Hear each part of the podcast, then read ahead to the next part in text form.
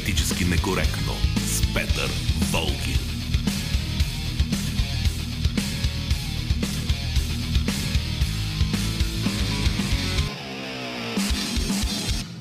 Здравейте от екипа на Политически некоректно в събота. Георги Бангиев е звукорежисьор и Велина Георгиева отговаря за нашето интернет присъствие. Божан Петров е продуцент на шоуто, аз съм Петър Волгин. Сигурно ви е направило впечатление, че в последно време се говори основно за COVID. Сега последните дни пък се говори основно за вакцини. Тоест за нищо друго не се говори, все едно нищо друго не се случва в тази държава, освен вакцини, план за вакцинация, първа група, втора група, трета група. Разбира се, това е изключително важна тема и трябва да бъде дискутирана, обаче на нас ни прави впечатление, че пък само за едно нещо се говори и затова решихме да разчупим малко този модел, т.е. да говорим за нещо различно. Предполагам, че и на вас ще ви е интересно да си говорим за политика в крайна сметка, защото всичко е политик. И колкото и да се опитваме да избягаме от нея и да си кажем, а, не ни интересува, няма такова нещо. Интересува ни, пък и самата политика се интересува от нас. И за това днес сме измислили една такава тема. Разбира се, всичко се включва в тази тема. Тя е свързана с въпроса има ли ГЕРБ, управляващите, сериозна альтернатива. Между другото, такава анкета имаме и в социалните мрежи, в Фейсбук, в Инстаграм, в Твитър. В Фейсбук и в Инстаграм тя е в сторито. Такъв е въпрос. Има ли сериозна альтернатива ГЕРБ? Отговорите са да и не. Може да отидете там, да отбележите своя отговор, в края на шоуто ще обобщим всичко това, което вие сте казали. Така че започваме сега да дискутираме. Политически некоректно. Пак заради коронавирусната епидемия, много актуална стана през тази година темата за заплахите пред демокрацията. И не само в България се говори за това. Във всички държави се изказваха подобни опасения. Като основното подозрение е, че властта може да използва извънредното положение, за да ограничи демократичните права на гражданите. И действително подобни опасения имат своите основания. В всяко едно общество елитите винаги се стремят да увеличат властта си за сметка на правата на обикновените хора. Това се прави дори когато няма такъв удобен повод, какъвто е епидемията. А в епидемична ситуация като днешната, изкушенията пред управляващите да увеличат властта си по неправомерен начин значително се увеличават. Политически некоректно. Целта на управляващите елити винаги е била да придобият колкото се може по-голям контрол върху инструментите на властта. Като днес това се прави не чрез насилие или диктатура, измислени са много по-ефективни техники за контрол върху хората. Най-важната стратегия, която използват управляващите е да ни убедят, че живеем в най-добри от всички възможни светове. Че няма смисъл да се съпротивляваме на статуквото, защото всичко извън него е по-лошо. Всеки опит да бъде потърсено решение на проблемите, опит, който излиза извън познатите клишета, бива заклеймяван като екстремизъм или толкова популярното днес звучащо определение популизъм. Целта на тази стратегия е хората да загубят всякакво желание за съпротива. Да бъдат убедени, че най-доброто и най-безопасното поведение е съгласието с съществуващите порядки. Политически некоректно. Като за подкрепата на статуквото е мобилизирана огромна армия от политици, независими в кавички експерти, медии, тинктанкове. Всички те денонощно внушават на аудиторията колко опасна е всяка промяна. И това се прави във всички държави. Както в най-могъщите, като Съединените щати, така и в не чак толкова значимите, като България. И ако случайно статуквото бъде пробито, както да кажем се случи с избора на Доналд Тръмп за президент преди 4 години, дълбоката държава прави всичко възможно, за да си върне изгубените позиции. И тъкмо случаят с Съединените щати е много показателен. Понеже Тръмп беше противник на либералния елит, този елит направи всичко възможно, за да не допусне неговото преизбиране. Четири години беше внушавано на избирателите колко са се объркали, когато са гласували за такъв човек и американските граждани постоянно биваха призовавани да се поправят и следващия път вече да гласуват за правилния кандидат. Политически некоректно. В крайна сметка тази стратегия се овенча с успех. Беше избран правилният кандидат – Джо Байден. Това е човек, който половин век е част от управляващото статукво във Вашингтон. И заедно с него на висшите позиции в управленската пирамида се връщат всички унези добре познати лица от администрациите на президентите Клинтън и Обама. Тези лица през последните 4 години търпеливо изчакваха своя час и ето, дочакаха го. Идеята, че Съединените щати могат да вървят по друг път, различен от този, който е начертан от либералните елити, беше отменена. Край. Няма такава идея. Статуквото отново взе връх. Политически некоректно. Сега, на пръв поглед изглежда, че политическата ситуация в България няма нищо общо с американската. Само, че като се замислим малко по-дълбоко, ще установим, че и на двете места се води една и съща битка.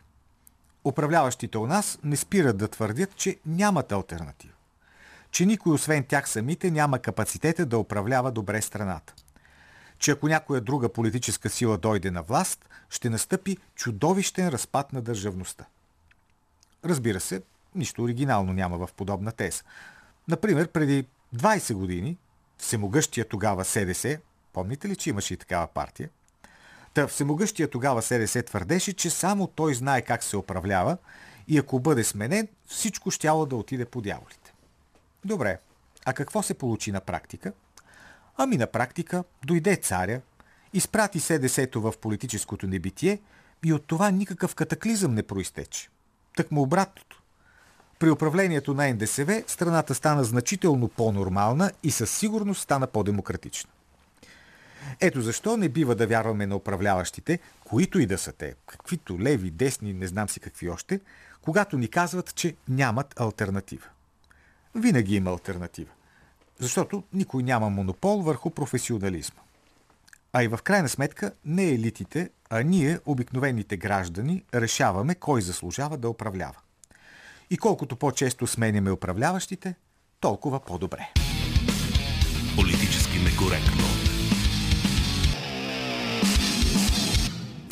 За това ще си говорим днес. Имат ли альтернатива управляващите? А, между другото, днешното шоу ще протече по малко по-различен начин от този, който вече сте свикнали. Тоест, сега ще започнем след малко с вашето участие вашето участие на нашите директни телефони. Припомням ви ги 0889 202 и 0293367743. Може, разбира се, да пишете с вашите мнения на нашата страница в Facebook политически некоректно, може да пишете и в Skype, пак политически некоректно, а в Skype може и да се обаждате. Така съвременна форма на комуникация. Политически некоректно. Така, ред на вашето участие. Преди да започнем разговорите по телефона, няколко мнения от мрежата. Най-напред от Фейсбук, където вашите мнения чете и Велина Георгиева. Борислав Найденов, альтернативата беше убита преди да се роди. Това беше основната задача на тройката. Ана Евтимова, България върви към кабинет Борисов 4 или Борисов върви към първия си мандат като президент. Моля да ми прочетете коментара. Благодаря. Георги Ангелов, на въпроса мисля, че има альтернатива и това е БСП. Предлагат альтернативи, например, за изварените часове за изваредния труд, за което и аз ги подкрепям, за ваксините. Промяната ще дойде след смяна на модела на управление, начина на вземане на решения. И сега от Skype Чавдар Дуцов пише има альтернатива и тя е БСП. БСП е единствената изцяло опозиционна партия. Останалите или открито, или прикрито подкрепят Борисов и шайката му. Това пише Чавдар Дуцов.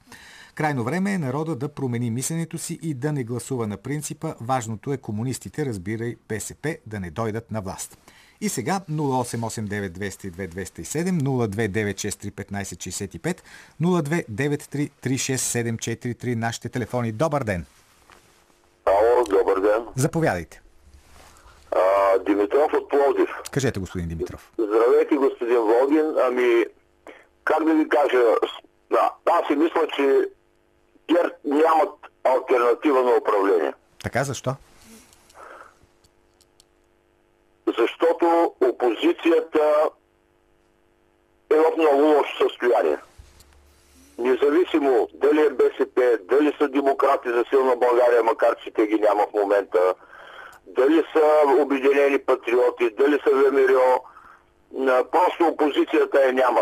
Не говоря за ВМРО и за обединени Да, те патриоти. са във властта сега. Да, точно така. И още нещо искам да ви кажа, което за мен е по-важно. Да. Не може едно прекъсна, прекъсна тази връзка. Съжалявам, но разбрахме вашето мнение. Благодаря ви. Добър ден. Добър ден, господин Волгин. Заповядайте. Василев ви се обажда. Да, господин Василев. Няма альтернатива. Няма альтернатива това управление. Защо? Защото Бойко Борисов знае най-добре как да балансира между Европейския съюз и, и нашите приятели от Русия. Тук баланса, баланс е умее да постига. Много е баланс. сложен този баланс, така е. Да, много е сложен този баланс и той умее да го постига. Сега дали го прави интуитивно, дали е, осъзнава по-дълбоките основания на, на тази политика, но според мен този е, баланс е добър. Този баланс е добър и в този смисъл казвам не, няма альтернатива в смисъл, че няма разумна ал- ал- альтернатива. Е, добре, не мислите ли, че ако има някоя друга партия, без значение лява или дясна, която да управлява, тя също не може да прилага такъв баланс? Ами, за сега не сме, не сме видяли. За сега не сме видяли това. Сега, ако се спрем на БСП, те в парламента се държат като партизани, но когато дойдат на власт, обикновено тичат към Американското посолство. И изпълняват абсолютно всичко, което от Запад им се нарежда. Така че тук имаме една двойственост. Това е моя така Добре. кратък коментар. Вашия прочит на събитията. Благодаря ви. Добър ден. Добър ден и на слушатели. Заповядайте. Правилно казахте, че е добре по-често да се въртат политиците, но че не са добра альтернатива, не са. Аз преди около един месец казах три гледни точки, защо един човек е правилно да бъде наблюдател и не защото е пасивен, а защото добрите, честните и съвестните хора нямат а, сила и възможности, те са слаби. А и господин Тренчев и той преди а, на КНСБ, не на другите, На подкрепа беше. той преди един месец каза в един вестник, че основната цел на тия хора в политиката е да направят пари. И това е основата на основите и оттам следва всичко. И той човека добре знае Библията и само дето не каза, че властта е сатанинска, аз го казвам. И мога да ви предложим суват и доводи. А за, а за ковида, дето казаха, че оня ден са починали 150 човека, миналата година смъртността била 300, е това би трябвало сега да са 450, ама не са. Това означава, че около стотина човека от тия и без този COVID пак щяха да се умрат, защото а, от най-различни бронхопневмони. А за, а за македонския въпрос Да. и на тия и на нашите земи на едните и удар, и удари им главите на другите, ама нашите, нашите, аз бих им, аз бих им смазал главите. А, Е, защо такава това жестокост Няма сега? да обосновавам защо. Дочуваме. Е, добре, въпреки че беше хубаво да се обосновете защо имате такова жестоко отношение. Добър ден. Добър ден. Заповядайте. Аз също ще повторя вашия преамбил, че е хубаво да се сменя властта. Но някак си ми се струва, че прескачате зад океана, а не прескачате зад Черно море. Вие сте Волгин, нали? Не сте Мисисипи. Това какво значение има? Еми, има значение, че не е заковано всичко. Е, не, да. Кажете нещо по това въпрос. И още нещо. Поне за подвеждаме годината към края. Искам да кажа, че като изключиме COVID-а, в България се случи нещо прекрасно, чудесно. След 30 години пълен сговор на всички олигархи се случи разцепване, разделиха се на групировки и почнаха да се громят едни други. В момента едните громят другите, това никога нямаше да го видим, ако не се бяха старали. След време другите ще громят. Е, то това обикновено се случва. Да, не, не само сега. Винаги е имало едни олигарси срещу други. Даже ако си върнете малко спомена назад, ще видите едни олигарси, които бяха застреляни при това много могъщи. Добър ден! Да, слушам. Здравейте, господин Волгин. Здравейте. Ами, да ви кажа ли, според мен, каква е альтернативата? Да, кажете. Ами, нали преместиха парламента от една страна в да. друга? А, така, в крепостта. Те отидоха в крепостта. Така, според мен альтернативата е в тази крепост, където се преместиха, когато всички са вътре, когато се вдигат заплатите, нали, гласуват да се вдигнат заплати, тогава всички са вътре. И Министерски съвет, и парламент всички са вътре.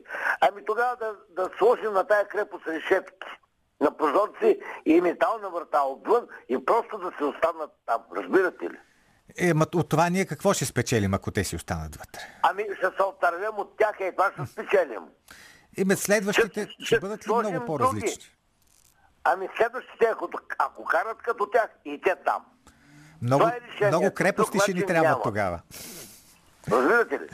Казвам, че много крепости ще са ни необходими тогава. Ами ако трябва, ще превърнем цялата държава в крепост. Ма то пък всички трябва да се позатворим Ето, виждате, вътре, май тогава, виждате да. ли, че дори и този модел има своите несъвършенства. Благодаря ви. А, едно мнение на Ясен Керчев от а, Фейсбук. Той казва, не съм политически пристрастен към никоя партия. Въпросът ми е, ако един управник управлява добре, защо трябва да се сменя задължително? Логичен въпрос, а това дали един управник, управник управлява добре или не, го решават именно избирателите на избори. Ако те, повечето от тях гласуват за съответния управник, явно смятат, че този управник си управлява добре и няма нужда да бъде сменен. Добър ден! Добър ден, господин Волгин. Заповядайте. Младен Мимов от София се обажда. Да, кажете. Искам да ви кажа, че в нашата нормативна уредба трябва да се направят такива промени, че да не бъде политиката подвластна на изборната конъюнктура. Затова трябва да се въведат поне две правила. Първото е да се предоставят депутати на, на други политици, които имат нали, еднолични политически позиции, един мандат, най-много да вземат до два и то не поредни мандата от по 4 години. Второто нещо е Да. те да бъдат, да се предостави реалната възможност, те да бъдат смъквани от властта по всеки, във всеки момент от мандата им. Ама кой да ги смъква? Кой? Неговите избиратели. Има начин, още при гласуването, той да си остави там някакъв баркод в него, и, че той му е избирател и този същия избирател, като той се прояви като калпа политик, да каже, аз ще отдърпвам доверието от тебе и самите негови избиратели да го смъкнат от тази му позиция. Аз ви разбирам, обаче вашата позиция има, а, търпи следната критика от тази гледна точка, че да кажем един човек те първа влиза в политиката и мислите ли, че а, за една година или за две години или дори за четири години той може да прояви всичките си качества? Не трябва ли все пак да мине по-голям период от време и той да се изгради като политик вече във втори мандат, примерно? Защо трябва да ги ограничаваме само с един мандат? Господин Волгин, мисля, че политиците не ги вземаме направо от улицата, а те са били Те са били нещо, се- но не като политици. по- по- помощници, заместници, там в администрацията. Имали са практика в производство, където и да е другаде, те са имали възможност да, да проявят своите управленски качества. И второто нещо е, Да, на което искам да се спра, ако позволите. да. Има альтернатива за всички на българи. Да. Тя е безпартийната демокрация. Демокрация, която да разчита на гражданската платформа за чиста и свята република, която да издига чрез своите инициативни комитети по места възможно най-малко зависими кандидати за изборните властови позиции.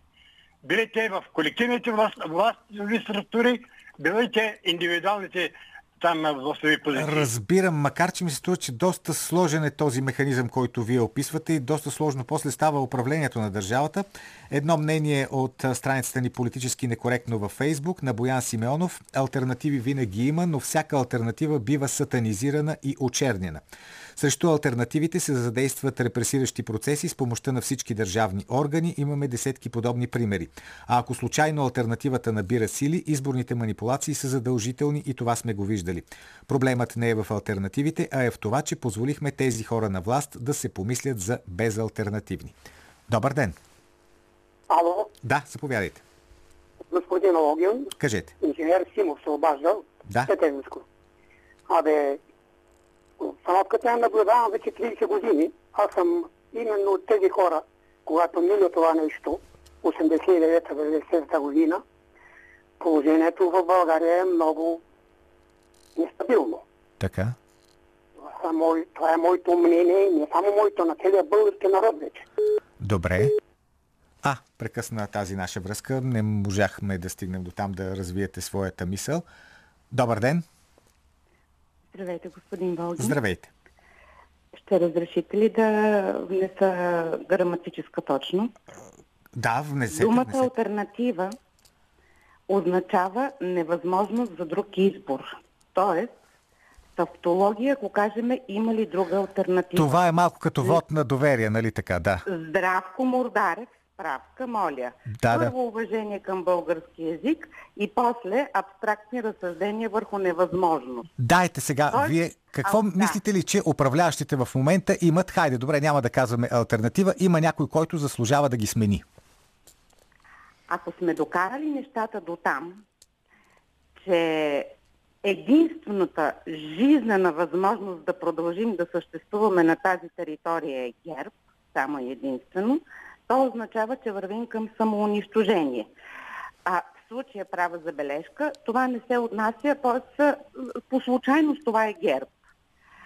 Защото ние сме били в такава ситуация. Ние живяхме във времето на Живков, поне аз, както и вие, Да, съзнателно предполагам. И може би никой преди 89-та година не е допускал, че в нечии глави извън пределите на България вече решението е взето. Със сигурност, да. В този смисъл, първо трябва да си дадем сметка, че сме се докарали до тотална безидейна възможност нещо ние да променим, да го признаем на глас, че сме пенюги с извинение и да признаем на глас, че не ние взимаме решения относно бъдещето на нашите деца, което е много важно, за да не изпадаме в заблуди. Това е много важно. И че ако ние нещо искаме да променим, то бързичко да го променим в училищата, то бързичко в себе си да го променим в семействата си, защото най-ужасното нещо, което допуснахме, преди изобщо да говорим за партии, че ние сринахме съзнателно, отвратително и цинично единствения устой, който имаме. Това е семейството. Разбиеш ли семейството? Държавата е разбита. Ама мислите ли, че А това пък беше целенасочена политика или просто то така си се получи от само себе си? Не, смятам, че проблема е в нас.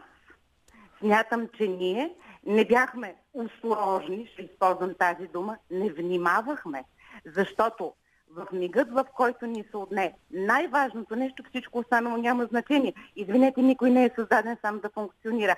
Ако имаме дете, не, не, не приемам факта, а майката на детето ми, не, бащата не, разводите се най-лесното нещо. Без някой да си дава сметка, че единственото нещо, което има едно дете, това са майката и бащата, то друго няма. Той няма нужда от играчки. Така в момента е, се намира и целият български народ. Някой ни подхвърля играчки. Било самолетчета, било реакторчета, било тръбички. Някой нещо ни... пре- И просто намериха удобния човек за проводник. А че политика в България и че това правителство не прави политика, няма, няма А как тогава мнения. си обяснявате, че тази партия ГЕРБ управлява вече толкова години и хората гласуват за тази партия, за да Едно управлява? чудесно определение. Мекотелите с най-твърди черупки и с уста оставени такива следи и следи. Само искам да кажа, те стъпиха на, на, на слузестата писта. Тя е писта от преди 30 години и те се върнаха. Как ви се струва, че членовете на БКП в ГЕРБ са повече отколкото в БСП? Ами всъщност това е действително едно интересно разсъждение и вярно разсъждение. Факта пък много хора, поне така съм чувал, гласуват за ГЕРБ, а, за да не, цитирам, дойдат комунистите. Наистина много интересни такива рикошети прави мисълта на българските избиратели. Добър ден! Ало, добър ден. Заповядайте. А, благодаря. Господин Долгин, ние с вас сме приятели във Фейсбук. Така. И често сме се засичали с такова, така да се каже, заблудени теми. Да. Но, а, като председател на неправителствена организация, с, с моите колеги сме разсъждавали много често, кой ни би по главите да си съсипят А, и тази връзка изчезна. Бенеска, защо са ни такива кофти връзките? Много неприятна работа. 5G-то, ау, те ни пръскат, нали така беше? Пръскат ни вечер след 21 часа, минават едни самолети и пръскат. И ето сега в резултат на пръскането, какво се получи? Разпадат ни се връзките. Нищо, ние имаме други. Добър ден. на линия. Заповядайте. Добър ден, Аз и съм на линия. Вие сте заповядайте. Да, благодаря ви. Аз искам да застана в защита на българските политици. Добре, И то радикално. добре. И бих направил едно предаване бизнес некоректно. Да. Благоденствието на народа е в ръцете на бизнеса, не на политиците. Бизнес организира производство, т.е. бизнес менеджерите. Те организират производството, продукцията, пласмента, търсенето на пазарите, ноу-хауто на въведение. Значи оказва се, понеже нашите бизнесмени са пак е, промотирани, е, рекрутирани по класово-партийния подход, нали, и съответно не притежават необходимите качества, нали, да направят богатството на народа. И политиците какво да направят? Да отидат да работят вместо бизнесмените ли? Беднотията в България се дължи на нискокачествения бизнес елит, който е рекрутиран от комунистическата номенклатура и унаследява генетичната посредственост. Това е цялата беда. А, а съвсем друго нещо искам да добавя. Да. Много наши леви, така, които се декларират, че с ляво мислене хора, няма нищо лошо. Аз, аз по убеждение съм технократ, ефективист. Mm-hmm. Това е моята кредо. Значи са обърнали поглед към Русия. Ама тя в цялата си история, дали е Русия, дали е Съветски съюз, по-олигархично образование на 20 век и на 21 век няма. Е, Няма като, да погледнете процеса. като Съветски съюз не е била точно олигархично образование. Ето Южна Корея а, прави атомна централа 4 блока, 5600 мегавата, мисля, че бяха в Обединените арабски емирства, на цена по-ниска, отколкото нашата съветската. Ето, нали знаете, цената се договаря. Въпросът е как, успе, как успяваш да, се ето договориш. 5000 Тези, които се една договарят, Корея. Нали, и ето ние 30 години не можем да се откачим от енергийната зависимост от Русия или Съветски съюз, или как там се нарича. Абе, то Ето, проблема не е в енергия. Това, това казвам. С Гърция още го няма. Да, проблема не е в енергийната зависимост, защото вижте, ние чисто географски, естествено, че за нас е най-изгодно да получаваме оттам енергийни ресурси, както примерно за Германия е най-изгодно да получава от Русия, а не от Съединените щати. Обаче Съединените щати правят всичко възможно да торпирират проектите на Германия с Русия, за да могат те да сложат своите проекти. Това е политиката, това е геополитиката и това е естествено. Важното е държавниците какво правят. Вие забравяте катарския проект през Сирия. И кой прави войната в Сирия, за да не може да мине Е, точно така. газопровод? Еми, точно Ето така, Европа да. и Балканите могат да се съхраняват от Израел, от Кипър, от Катар. Защо само от Русия? Ами защото е най-близо. От носа ми, а за да Иран, ето вижте, Тръмп развали отношенията на Запад с Иран. Иран се беше отворил за европейски инвестиции, германски, френски, английски. Беше казал, че дори 20 долара на барел е изгодна цена за Иран.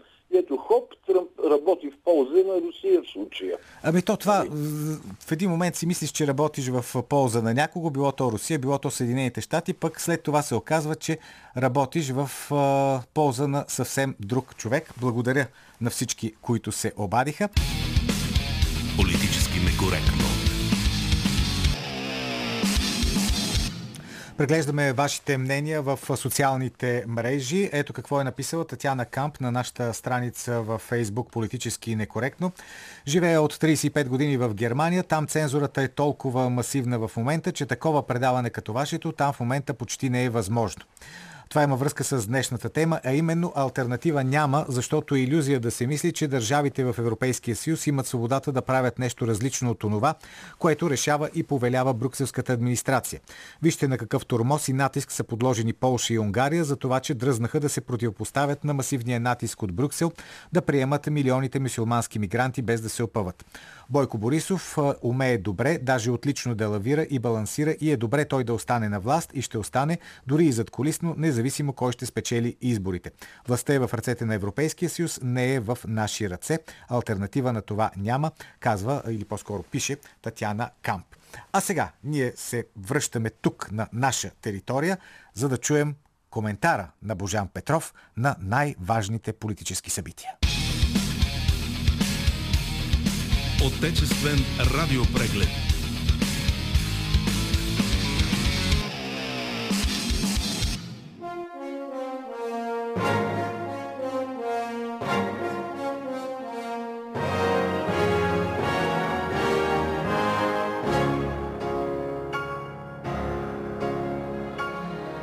Малко, малко остана и всичко ще свърши, скъпи сънародници. Вижда му се края, милички. За някой буквално, но за останалите това ще бъде началото на нов, по-осъзнат и преосмислен живот след преживяния кошмар. Въпреки, че за 1300 години никой тук нищо не преосмисли от случилото ни се, но важното е, че ни има. Така ще стане и този път. Дръжте се.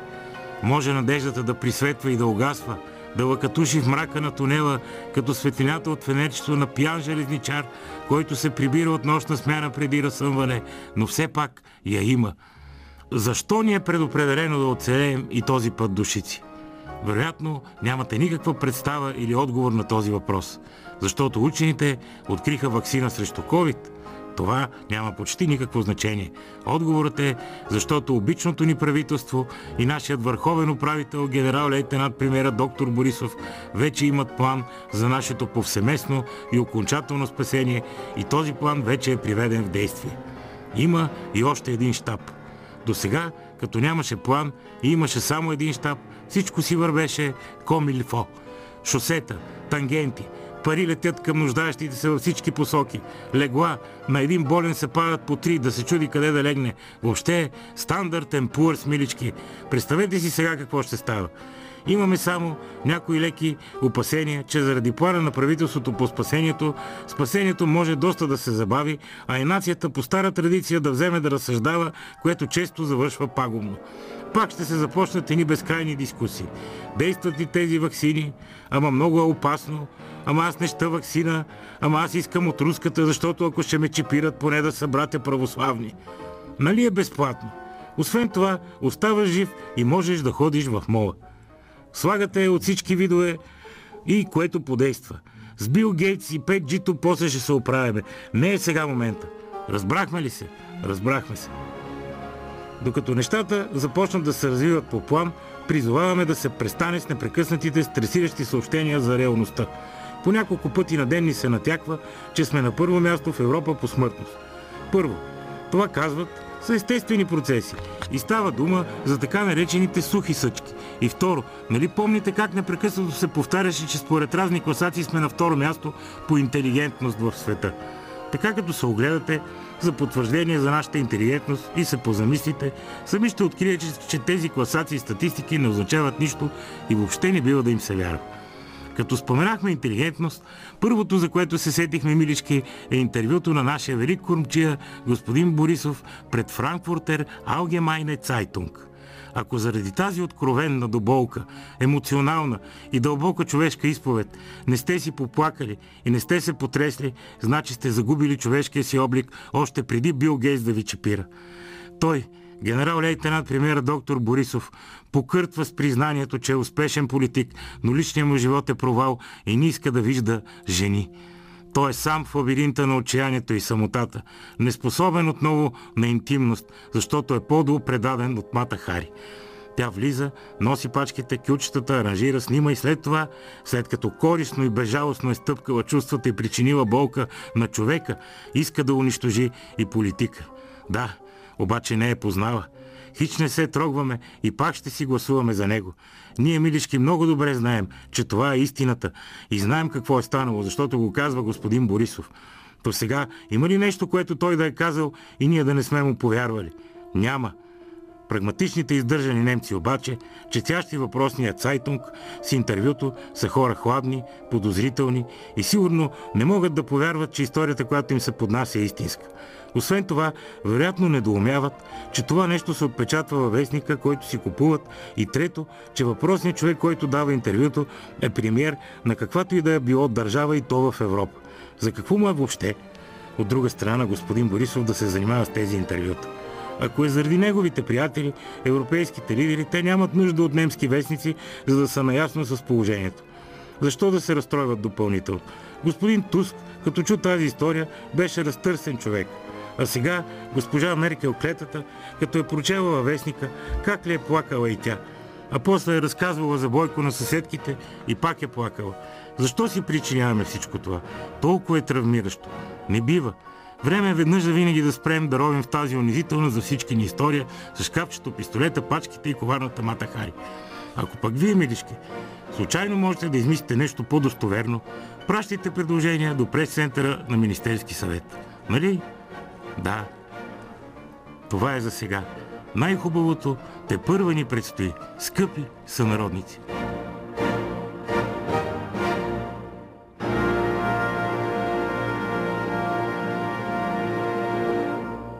Божан Петров. Политически некоректно.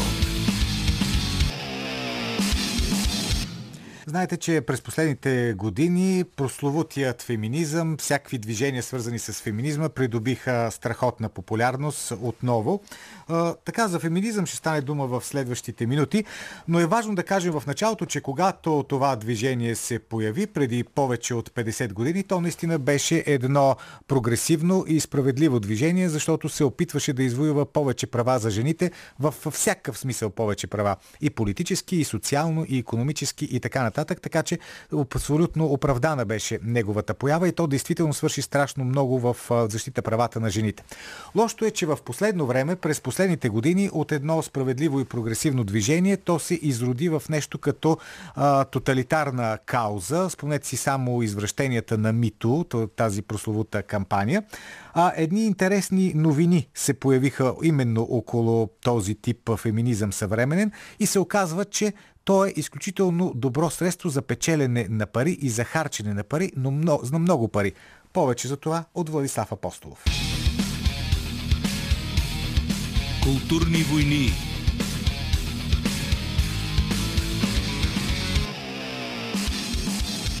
Модерният феминизъм от доста време прилича на една голяма измама, със своите безумни твърдения. Как жените са едновременно независими, еманципирани супергероини и безпомощни, беззащитни жертви. Как са равни на мъжете, но все пак са по-добри. А всъщност са тотално репресирани и потискани как непохватните опити за флирт в западната цивилизация са по-голям проблем и сексизъм от обрязването, убийствата на честа и пребиването с камъни в други култури и общества. Как хленченето на холивудските актриси е по-важно от съдбите на милиони анонимни жени в по-неизгодни ситуации, които нямат лукса, времето и възможността да размишляват дали онзи комплимент от преди 15 години всъщност не е бил заплаха за изнасилване и дали не трябва да дадат още 20 интервюта от позицията си на секси жертви на лошия бял патриархат. Подозренията, че цялото нещо е една голяма измама, се потвърдиха и финансово тези дни с разкритие за първата година от дейността на Time's Up, обожествяваната от либералните медии организация, която активистки и холивудски звезди основаха като официален продукт на цялото мито движение.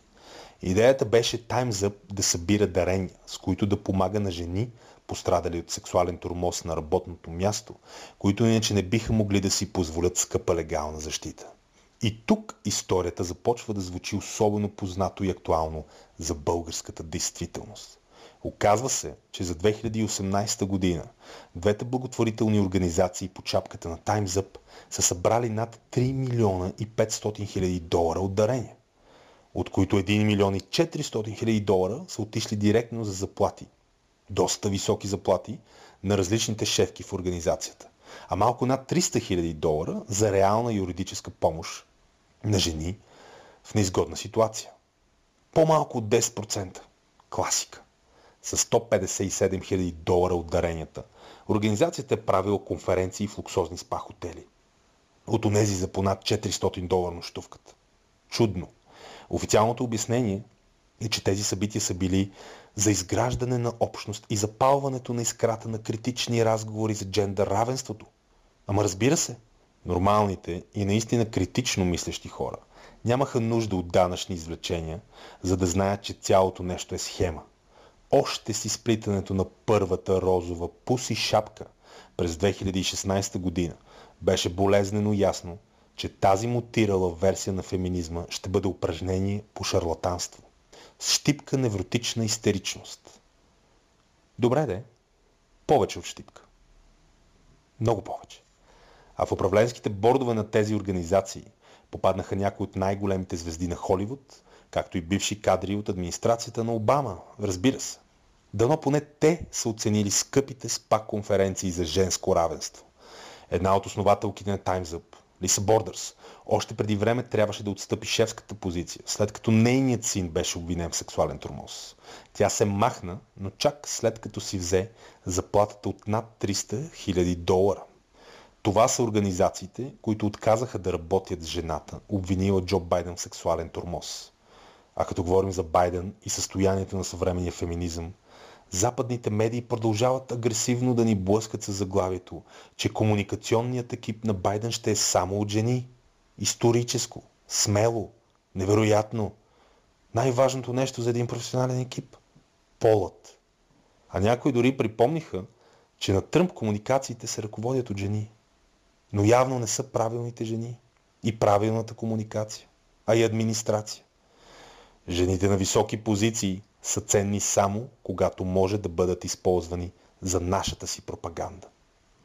И това далеч не са единствените абсурди от света на феминизма тези дни. Културните войни ескалират във Великобритания. Преподавател беше отстранен от престижния колеж Фитън, след като аргументирано критикувал тезите на радикалния феминизъм. Това явно вече е против академичните стандарти. Дори в изцяло мъжките колежи като Итън. За щастие започна солидна кампания за връщане на преподавателя. А дали ще има връщане за актриста Елън Пейдж, която реши да излезе публично като небинарен трансджендър човек и обяви, че вече се казва Елият. За секунди филмовите сайтове смениха името на актрисата, пардон, актьора. Елън стана Елият. Тя вече е той. Навсякъде. Тече някакво странно и безумно изличаване на идентичността на Елън като актриса и жена. На биологичната реалност на Елън като актриса и жена. Сега, това в полза на феминизма ли е или не точно? Трудно е да се прецени. Една потенциална жертва на сексизъм по-малко. Въпреки, че небинарните трансджендър персони май са по-нагоре или по-надолу, зависи от перспективата, в иерархията на жертвите, според предписанията на прогресивната интерсекционалност, която се занимава с пресичащите се интереси на маргинализираните мълцинства. Ето това прозвуча като за феминистка конференция в луксозен спа хотел за 400 долара на нощ. Равенство, репресия и билети първа класа. Както си трябва. Но само ако има дарения за такива разходи и такива заплати. Популярността на организации като Time's Up подсказва, че те първа ще има. Явно времето на модерния прогресивен феминизъм и други подобни измами още не е изтекло. Владислав Апостолов. Политически некоректно. В политически некоректно тази събота гост е социолога Андрей Райчев. Здравейте, господин Райчев. Здравейте. Днес си, да, днес си говорим за вируси, вакцинации, политика. Мислите ли, господин Райчев, и по-скоро как според вас ще се отрази цялата тази епидемична ситуация върху резултата от изборите, които предстоят след 3-4 месеца? А, въпросът е, разбира се, много интересен, но ние имаме 3-4 месеца да говорим, а тук с вас може да се похвалим нещо и смятам да го направя веднага. Добре. А, преди 9 месеца или кога, март месец или април, е, ние направихме за вас един разговор, който а, аз казах, като го казах, нали, че това е много повече паника, от Мгм. mm-hmm. какво си. И вие тогава му попитахте как ще свърши. И аз ви казах, че ще свърши както е свършила историята с Орсън Уелс и неговата постановка. Напомням за зрителите, за слушателите, че а, режисьор Орсън Уелс поставя, Уелс поставя а, пиеса за марсианци, които още взимат, вземат земята. А, това става в Нью Йорк през 38 година. Радиотеатър. И един радиотеатър, който обаче е така добре направен, че не се отличава много от действителността.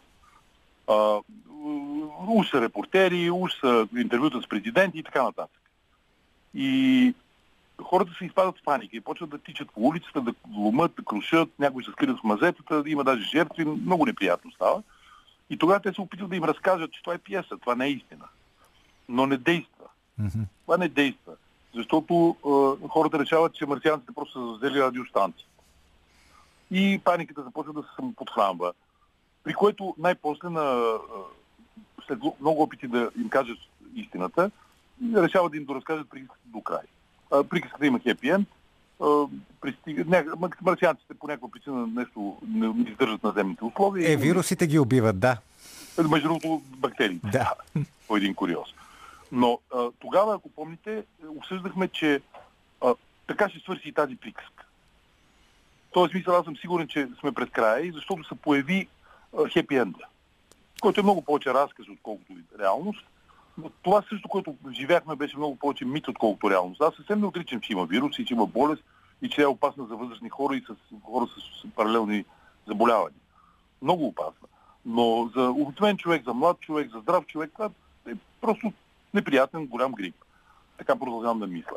Ето тази приказка, в която живеехме, тръгва да свършва, мисля аз, защото се появила хепи енда. Той се казва вакцина. И ако забелязвате, вече не говорим за грипа, а ще достигна до един много класически потребителски въпрос. А за мен вакцина ще има. Обаче пък Разбира има... се, това касае- това касае нещо като една трета от населението, защото една трета смятат да се вакцинират веднага, една трета се колебаят и една трета смятат нещо приблизително казвам като цифри, но не никакви такива съотношения. Смятат, че не трябва да се Може би няма да има чак такъв бой за вакцини, точно защото много български граждани не смятат да се вакцинират или поне така декларират. А, а сега си умножете 7 милиона по 33 на 100 и ще видите цифра от 2 милиона и 200 вакцини. И това технически се представете, че да речем, ако вакцината продължава, условно говоря, половин час. Това е 1 милион часа. И вие представете ли си 1 милион часа, за колко, колко души работят, по колко... И то всичко, ако е чакрък, ако всички са умни, ако всички разбират какво правят, ако няма просто бели, глупости, безобразие и паники. Това е много тежка операция, която нашата държава и всички други държави са нагърбили. Ще я проведат, защото това е хепи, хепи, хепи енд. Някакси е, кошмара ще спадне. Това значи, че ни предстоят няколко месеца бутене на опашка, да го кажем, на хора, които смятат, че това е спасение. И в крайна сметка, господин Райчев, кой, да се върне на политическия терен, кой ще спечели от всичко това? Властта или опозицията, или по-скоро да кажем опозициите, защото те са различни? Ами, да ви кажа честно, върви към властта. Тъй като тя издържа много тежки е, натиски, в момента хората не, не повишават опозиционните настроения. Напротив, виждате, че приемат това последно извънредно по-кратко. Нали, триседмично, но го приемат. А представете си, че същото беше направено през септември. Тогава просто ще да залее страната от протести. Ето, затова не беше направено през септември. Не, не, не, не. Просто Борисов с инстинкта си на политическо животно оцени, оцени че има нов, нов етап и че това ще се приеме. При това специ- специалната оговорка само до коледа, само за да се намали на здравната система натиска, купища оговорки и вакцината идва всеки момент, ето аз се купувам, така, така, така. А, това го върна в диалога с хората и не мога, представа не мога, нямам какво ще стане и каква ще е електронната картина в края на януари и началото на феврари. Просто не знам. Със сигурност това, като виждам от колегите, аз знаете, отдавна не мера, Да. това, като виждам от колегите, а, той се, се движи паралелно с БСП, той с опозиция не набира някакви, неговата главна опозиция не набира някакви огромни стойности, но не забравяйте, че той има съюзници, има ВМРО, което вероятно ще кандидатства с него и е, ще направят нещо блок, не знам как ще го нарекат, е, и СДС, който традиционно си върви с него. Тоест той ще успее най-вероятно да стане номер едно на тези избори. Това не значи мнозинство или управление. Само казвам, че няма да е много зле. И единственият, който все още расте и се движи, иначе колегите докладват пълна статика, е Слави Трифонов, който малко върви нагоре. Добре, ако погледнем в опозиционния лагер, където имаме най-различни играчи, там вече се заговори, че ще има някакво обединение между тях. Някои казаха, че се обединяват, други казаха, че категорично отрекоха, че ще се обединяват. Там, понеже много се говореше, особено по време на протестите през лятото, се казваше, сега ние трябва да забравим всичките си идеологически и всякакви други различия, всички срещу Борисов, всички срещу ГЕРБ. Тази линия, какво се случва с нея? Там се случи е, отказ от 10, на ДСБ от тази линия. ДСБ първоначално, прощайте, да, България. Да. В момента ми изкочи главата. Демократична, демократична България. Демократична България известно време караше така, след което започна да прави протестите малко по-отделно в едно ъгълче, после престана да ходи, а после не участва и в преговорите даже за а, образуване не на блок, а за контролен, контролна функция спрямо честността на избори. Даже това отказа. Mm-hmm. Тоест, те се отделиха това няма външни причини, защото очевидно тяхното сплотяване би донесло повече гласове, а вътрешни. А просто техните лидери не мислят, че могат да удържат тази компания властта. А, те чисто и просто започнаха да дай всички срещу Борисов, а после казаха, ама не, не може, има едни много готини срещу Борисов и едни много лоши срещу Борисов, това са другите. А, така че те се отделиха. С самото това идеята за блок се разпадна. Остана въпросът дали а, ще има а, обединение между Майя Манолова от една страна и отровното три от друга или не. Те друго се колебаха и ще ви кажа защо. Очевидно е политически изгодата от това обединение, защото триото няма да влезе само, а Майя Манолова ще трепери до последния момент дали е влязла. Но това изисква друг вид лидерство.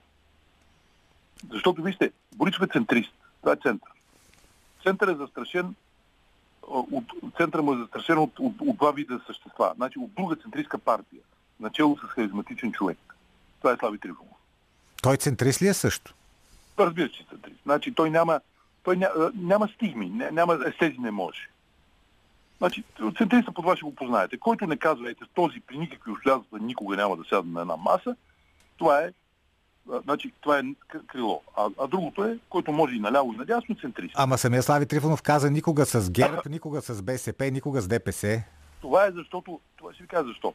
Това е защото е нова партия за него всичко това е убийство. Той, трябва, той играе само една игра, за легитимация. За идентичност. Аз съм този. Аз съм тези хора. Не сме ги видяли още. Значи, там играта е така. На първите избори със сигурност. Кой на първите избори ще ходи да се коалира? Това е глупо. Помислете, вас ви канат за младоженец и вие казвате, ми аз ще дойда с брат ми. Нека си... Не, не върви ходи, Не върви. Нека си... Ти си младоженец. Та, та, това е защото е първи избор. А другите не могат да се обединят в такава... в партия с харизматичен лидер и могат да се обединят в нещо, което има лидери. Което обаче означава, че те въобще не могат да направят идейно обединение, а само, да го кажа както звучи по на техна терминология, на честните хора, на тези хора, които искат да прекратят мафията да работи в страната, да не ви издадем техната аргументация. Но това значи да станат един срещу друг, до друг, в една листа, изявени хора, които мислят много различни неща. И това е много трудно обединение. Ако не го направят обаче, боя се, че не ги чака нищо хубаво през март. А между другото, като си говорихме с слушателите в първия част на предаването, един от тях каза нещо интересно и то звучеше горе-долу така. Бойко Борисов е успешен политик най-вече навън, защото успява да осигури един много добър баланс между изтока и запада. Да едновременно да поне да показва, че уважава интересите както на западния свят, така и на Русия и трудно би могла да се намери, да се намери друг политически лидер, който да успява това да го прави. Вие какво мислите? А, по този въпрос аз абсолютно категорично споделям мислите на слушатели, на този наш слушател и не, нещо повече, мисля даже по-силно от това. Аз не мисля, че България имала по-успешна външна политика от сегашната. При това тук трябва с саморазкаяние някакво да кажа, че аз бях критик, ряза критик на тази политика, защото тя ми се виждаше това като враговете и викат до бедавство. Значи с всички да си добре, с това сони и накрая го отнасяш от всички, казвах аз. Но той успя. Той успя някакси да съхрани нещо с американците и то в сложна ситуация, където не се знаеше какво е Америка. Тръмп ли не, или Тръмп и то още не се знае съвсем. А, и с Меркел, пък и с Ердоган, и с Путин. И това е много сложен танц, който е действително персонален танц. А ако говори, че а, това е, ако вземем предвид, че това е и човек, който не знае чужд език и първалил францез, това не е отменено, значи това е голям личен успех. Това е просто талант, дипломатически талант. Няма никакво съмнение. Няма никакво съмнение. България успя да запази, да задържи Турция някакси на, като свой приятел, бидейки пред, отговаряща някакси за, на Турция в Европа, ту, Европа в Турция. Това е голям успех. Също времено Путин удържа някакви отношения. И а, само едно, което според мен не се справя, това е Македония. А, това, това ще да ми бъде следващия въпрос. Политиката по отношение на Македония направи впечатление, че тази политика стана много твърда, обаче тя стана твърда в последните 2-3 месеца. Иначе преди това ние, включително и с този договор от 2017, а, между другото, моето мнение е, че много по-лош договор, отколкото Гърция постигна с а, Македония а, по този въпрос. Не ви кажа защо. Защото нашите нещо подходиха а, много братската. Много братската. Така, подходиха като а, защото вижте, всяка балканска страна си има една Македония. Румъния си има Молдова, Гърция си има Кипър, Сърбия си има няколко, за съжаление тяхно, Албания си има даже Косово. Така че виждате всички ние, а да, и Харватия си има Херцеговина. Значи всички ние имаме такъв проблем и сме базово под подозрението, че сме националисти, които само дебнат да, да се върнат на една тъпа националистическа позиция, Македония е наша. А, поради това нещо нашите дипломати се обучиха непрекъснато да правят политика, която да не изглежда така. Забравяйте обаче реалните интереси. А, то да го пише с брати и сестри и така нататък. А трябваше да напишат съвсем прости неща. Трябваше да напишат. И, и това трябваше да е нашата твърдост, а не това за, за, за Гоци Долче да се разказвам. Трябваше да напишат. А, университет, Български университет в Скопия. Ако искате вие поправете Скопийски в София, заповядайте. А, а, наша телевизия там, ако искате вие правете тук. Тоест, свободен културен обмен, свободен обмен на образование. А, там ще да спечелим като държава, защото там има хора, които се мислят за българи. Те хора, това е много хубаво да се мислят за българи и трябва да получат своите възможности за идентичност. Вместо това, ние а, отиваме сега да се оплакваме от нашите македонски братя, са те братя, а, че те неправилно разбират въпроса за Гоци Гълчев, за Хана Спарух и не знам, че кой там, извинете, не е Хан а, Ама те не, че неправилно го разбират. Те буквално лъжат по тези въпроси. Добре, те лъжат. Те лъжат, само че вместо да се разправяме за сенки и за неща, които в Германия звучат като нещо дълбоко архаично, трябваше да ходят там и да кажат, момчета, те само казаха, че ще имаме свободен обмен, ама нашия университет не, не дават разрешение. А, е, това, на това няма какво да се отговори. Ти си в Европа. Да, ние разрешихме даже Американски университет, то не е Европейски съюз даже. И естествено са, тези, които завършат Американски университет в Благоевград, да би стават американци. Но няма начин да учиш Американски университет и да не станеш някакъв вид приятел на Америка в общия случай. Защото запознаваш тяхната култура, получил си от тях и така нататък. Сърбия изобщо, целият проект Македония през университет правят. Те, една от проблемите на, на, на нашите с техните елити е, че те по- повече завършили образованието в Белград. Е, и освен, и, това, е... и освен това насилието, което е продължало в продължение е на десетилетия. Да. Едно ръка. Но големите неща, Наполеон е казал изключително изрешение на темата. Той е казал, с щика може да правиш всякакви работи, но не може да седиш върху него. Значи големите, продължителните неща не се правят с щик. Продължителните неща се правят с умна, промислена политика и, за да ви подразна, господин Болгин, на шега, разбира се, с е, това, което вие наричате с русоиди, какво правят? Е, да. Те да не би да внасят е, Точно така. херки тук. Нищо подобно. Изключително добра политика, да. Доброволно, привлича хора на своя страна и както виждате имат сериозен успех. Сега, вие не, не харесвате този успех, но Тоест, ние имаме тази, този вид задача в Македония. И този вид претенция трябва да имаме. Добре, Тук, обаче сега въпрос е... Въпрос е... Съсетика поради ВМРО главно. Съсетика дай да удари спирачката и ударите. Между другото няма лошо. Да, дали ще успеем обаче, дали ще успеем да удържим тази, тази твърда позиция? Как мислите, защото безспорно има натиск? Да някаква твърда позиция. Ние трябва да защитим българския интерес. Е, именно, да. А, не да, а български интерес не е да се разправяме Гоци Дълци дали е българин или македонец. Това е глупав разговор. Той е и българин и македонец, защото Македония се формира по това време и е много трудно да се каже какъв е. Така трябва да се казва магистралата, която свързва с Скопия и София. Чудесно. Чудесно. Това е би било прекрасно, защото един човек, такъв велик човек, че две нации искат да има герои. Това, това е Симон Боливар, така да се каже. Какъв е той? Както, както Гоце Делчев, така и братя Миладинови, така и Никола Вапцаров са българи, независимо от македонските претенции. И това трябва да бъде ясно. Чисто просто те не могат да се, не искат да се гласат, че са нова млада нация. Да. И това е една разправие, което добре. Да допуснем, че ги накараме да се съгласат. Да допуснем, ето, водим такава хитра изуитска политика, накарваме ги, те пишат Конституцията, ние сме млада нация, били сме по-рано българи. Това нещо ще ни донесе ли, освен едно такова злобно морално удовлетворение? Нищо. Това на България изобщо не е изгодно. Още повече те ще го напишат, само че после се съжаляват, че го написали и ще ни мразят повече. Това не е нужно. Това, на което трябва да настояваме, те да гледат български филми и да установят, че всичко разбират и няма да от никакъв преводач. Или да слушат български професор, който говори на български и нищо не се случва. И тогава той, той просто ще види. А че разлика между нас ще остане, ще остане, както между чехи и словаци. Това е една и съща нация, която просто има различни исторически съдби. Още по-радикално, например, ще ви дам между германци и австрийци. Австрийци, да. Това са си немци, така да се каже, в общия смисъл думата, но са си две нации. И идете убедете някой австриец, че той е герман. Разбира се, разбира се, че сега е така и Македония си е отделна нация. Въпросът е, че трябва да бъде уважавана и историята. Благодаря ви много за този разговор. Социолога Андрей Райчев. Политически некоректно. Така, сега в края на днешното ни шоу да обявим и резултатите от нашите анкети, като въпросът беше има ли ГЕРБ сериозна альтернатива. 65% от вас са отговорили във Фейсбук, че има, а 35% смятат, че няма альтернатива.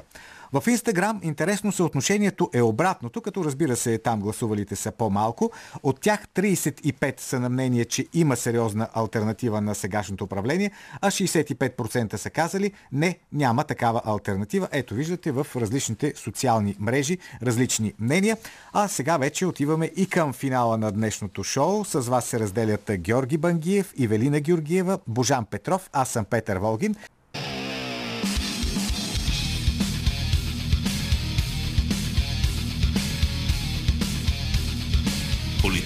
Некоректно с Петър Волгин.